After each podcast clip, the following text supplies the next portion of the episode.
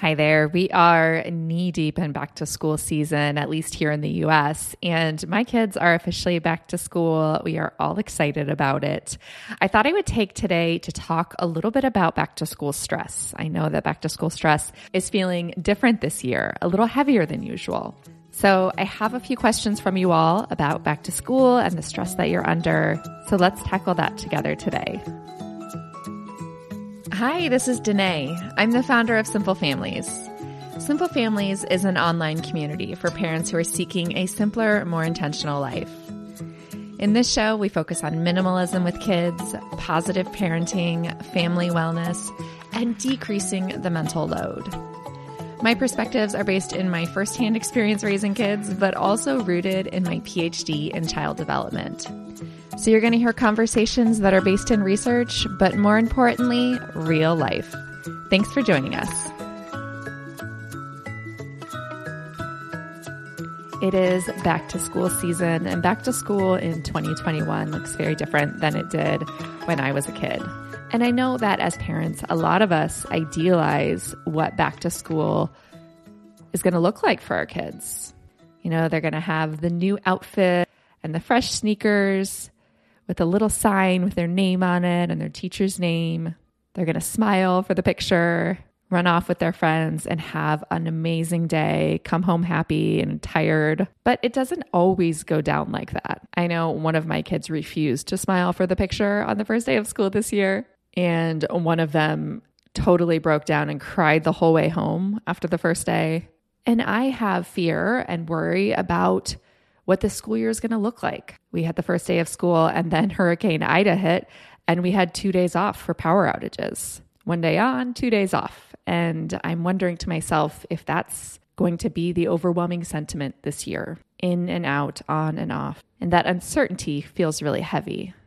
And I know that all of you are facing a lot of stressors in the back to school season too. So I'm taking some of your questions today and sharing my thoughts. This is going to be kind of a rapid fire Q&A, which means I'm going to move quickly through some of these. As always, if this stuff resonates with you, take it. If it doesn't, leave it. The things that work for me may not work for you.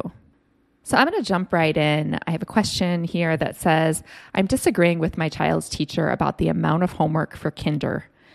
He needs time to play exclamation point. This is a great question. I get a lot of questions about homework and what's the right amount of homework. If your kid has more homework than you would like, or you're wondering why they need homework at all, the first place to start is talking to their teacher and finding out what is the motivation for this homework. In the early years, a lot of times teachers assign homework to help kids get into the rhythm of doing some work at home, to help establish that habit. And sometimes it's to keep parents in touch with what the kids are learning at school. So the parents see some of that work that they're doing at home. A conversation with the teacher is going to help you understand why this homework is important, or maybe why it's not. Maybe it's optional. Rarely will a teacher tell you that the homework is optional, but if you share with them that you don't want your kid doing homework, especially in the early years, it might be open to negotiation. So approach with inquisition and kindness. Personally, in our family, my kids are early risers, and we find it easier to do homework in the morning before school. That way, after school, we can put the backpacks down and not look at them again. So, our energy is better in the morning. So, we found that that works better for us. So, so that's something to consider changing up the time. I do encourage you that if you're going to do it in the afternoon after school and you're going to say, well, you can't do your homework until you watch TV, make sure that you're choosing your language carefully. Instead of saying, no homework until you watch TV, say, first you do your homework and then you can watch TV. I know this is basically saying the same thing, but it makes a huge difference in your tone. It goes from a threat to motivation, a reward. And our language and our tone can really add to that sense of dread that our kids experience around homework. So try making that little switch. See if it helps just a little bit. All right, the next question is Do my kids have separation anxiety or have they ever? And how do you handle it if they do? So, my son literally has always walked into a classroom and never looked back, never had any separation anxiety. My daughter had significant separation anxiety for the first several years of her life. I used to drop her off when she was an infant at the YMCA so I could exercise. And without fail, they would always come and get me. They had a rule where I think that the baby could cry for 15 or 20 minutes and then they came to get you out of your workout. And that always happened. we went three days a week. I was convinced that if I just kept it up and kept being consistent, that it would get better and never fail every single time that we went. I got about 15 minutes of a workout in and they came and got me. But at that point, for my mental health, I needed that. That 15 minutes, it was worth it. And she was okay. That 15 minutes helped me to be more present and more calm with her. Gave me just a tiny bit of break. Don't get me wrong, I would have liked more time, but don't underestimate the importance of little breaks too. When she started preschool, she was 18 months and she was going in the mornings to a Montessori program.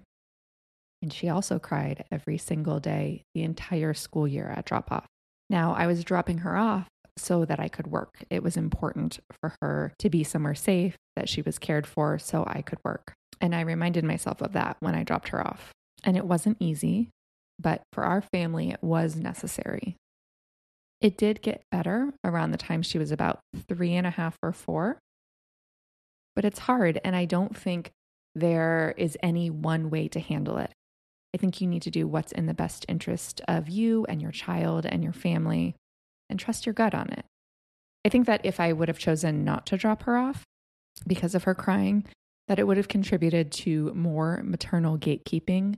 We've talked a little bit about maternal gatekeeping on the podcast here, which is essentially when the mother is the one who's in charge of everything, who makes all the rules, controls everything, takes everything on. And maternal gatekeeping can be really exhausting, can be hard on maternal mental health. It can also be hard on partnership and marriage. And it was something that I was acutely aware of from the beginning.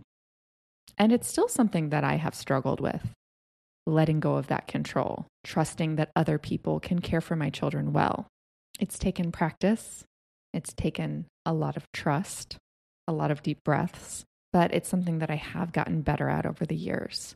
And I am glad that I got little bits of experience of that from the early days because I do think it has helped me to find more balance as a mother.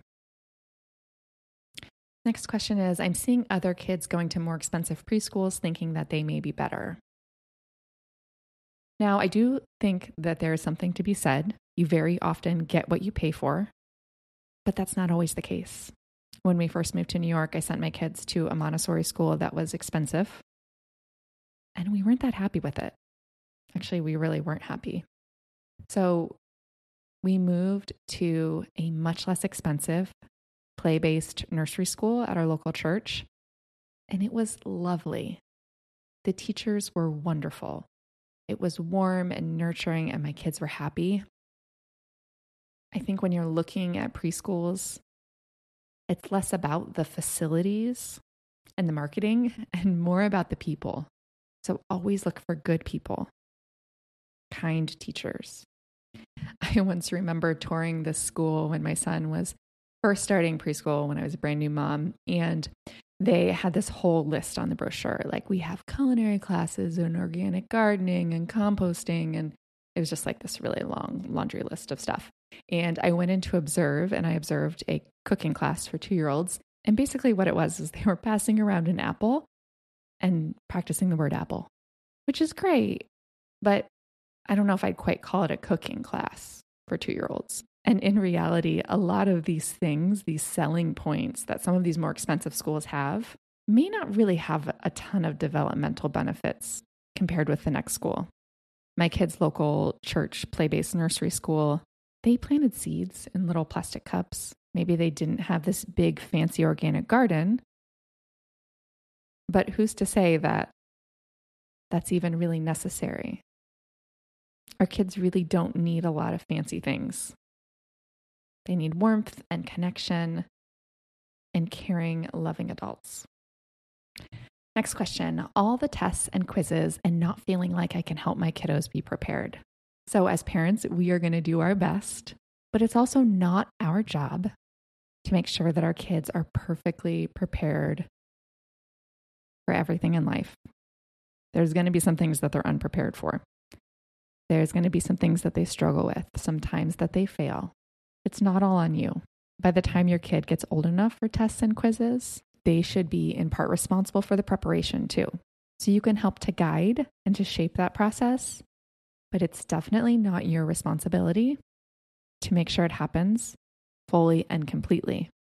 I'm going to pause to take a quick one minute word from our sponsor. The sponsor for today is Native. Native is a natural deodorant company that cares about the products that you put on your body. They're stopping the stink the right way. I know I was a huge skeptic when it came to switching to natural deodorant. I tried to make the switch multiple times and almost gave up when my husband actually introduced me to Native. Yes, it's actually unisex. And now not only do they have deodorant, but they also have an SPF 30 sunscreen for your face and body. I tried it out for our recent vacation and I loved it. So I encourage you to visit their website. You can build your own personalized product bundles and definitely save some extra money. So stay fresh and stay clean with Native by going to nativedeo.com slash simple or use the promo code SIMPLE at checkout and get 20% off your first order. That's nativedeo.com slash simple or use the promo code SIMPLE at checkout for 20% off your first order. All right, back to your questions. So, next one getting out the door in the morning. Why is it so hard? So, I recently talked about on the podcast our start the day schedule. If you haven't checked that out, I highly recommend it. Go to simplefamilies.com forward slash start the day, and you can print ours along with watching the video to see how we use it at home. I will tell you that this start the day form is what makes things work for us. It's what helps to keep us on track. Next question is I homeschooled my kids last year and sent them to school this year. Now they're asking to homeschool again.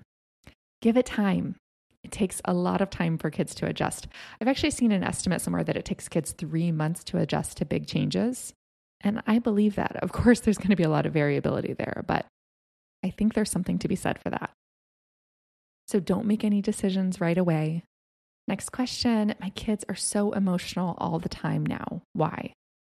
Well, they're more tired, they're adjusting to a new schedule, they might need more sleep, they might need more cuddles, more connection with you. It's a lot of adjustment going on. So take lots of deep breaths and recognize that, yes, most kids are going to be more emotional as the school year gets kicked off. And with COVID this year, I think most parents are going to be emotional too. Next question is What if my kids are behind? As a parent, I think it's better to act as an advocate than try to be a teacher yourself. Sure, we can do some things at home to supplement our kids' education, but making sure that they're being provided for at school, getting what they need at school, is maybe our most important job when it comes to their education. So if you have concerns that your kids are behind, talk to their teacher. No matter what the teacher says here in the US, if you have concerns, you can always request educational testing be done, even if the teacher has no concerns and you have concerns yourself. Next question is I worry that my kids won't make friends and I haven't done enough to help this. The socialization process in early childhood, even in late childhood, is awkward and slow. Making friends and keeping friends is a part of growing up. And a lot of it is learned on the job with practice. So when you say you haven't done enough to help this, cut yourself some slack. A lot of this is going to happen with time and practice, and it's probably not going to go completely smooth. You are there to be a listener, to be a safe place to land at the end of the day, to be an advocate for your kid, but you're not there to micromanage your kids' friendships even if you see other adults doing that. All right, next is question about the very early mornings and all the things to do so early, especially a healthy breakfast. If breakfast is a struggle in your house, I encourage you don't feel like you need to get all that creative about it. My kids pretty much eat the same thing every morning. My son eats that cereal with the panda on the front. I don't know what it's called. Um, so he eats that with milk and fruit, and I just try to load it up with blueberries or chopped up bananas or something like that. So I kind of do like half fruit, half cereal with milk. And that's his breakfast like 90% of the time. And he's happy. I'm happy. I personally ate Little Debbie cake snacks and Kool Aid every morning as a child, and I turned out okay. So I'm perfectly content serving him this for breakfast. My daughter eats oats, usually some oats with peanut butter, fruit, maple syrup every morning. He eats immediately when he wakes up. He's starving, he has to eat. She does not like eating first thing in the morning, so she actually gets completely ready for school and eats just before she gets on the bus. And that took a while to figure that out for me. I tried to get her to eat first thing in the morning right when she got up, and it was a struggle. She did not want to eat. So, following her internal rhythms has really helped the flow of our morning. Next and final question My kindergartner hates school. The sitting all day says it's boring except for recess. So, my kindergartner is actually telling me that same thing that she's sitting all day in her desk. And I know that that is not true. It's not that she's lying, it's just that her perception is possibly not accurate. I do know that she sits in her desk for part of the day, but I also know that they're up and moving around. In fact, her watch that she wears has a step tracker, and I can tell from that that she's up and down and moving around all day long. So it is an adjustment spending time in her seat. But I also know that there there's more to it than that. But if you keep getting the reports that it's boring, it may be worth a conversation with the teacher, just saying, you know what, this is what my kid is saying. What are your thoughts? Do you see my child being bored in the classroom? Because sometimes when kids get bored, it means that the work is too hard or too easy.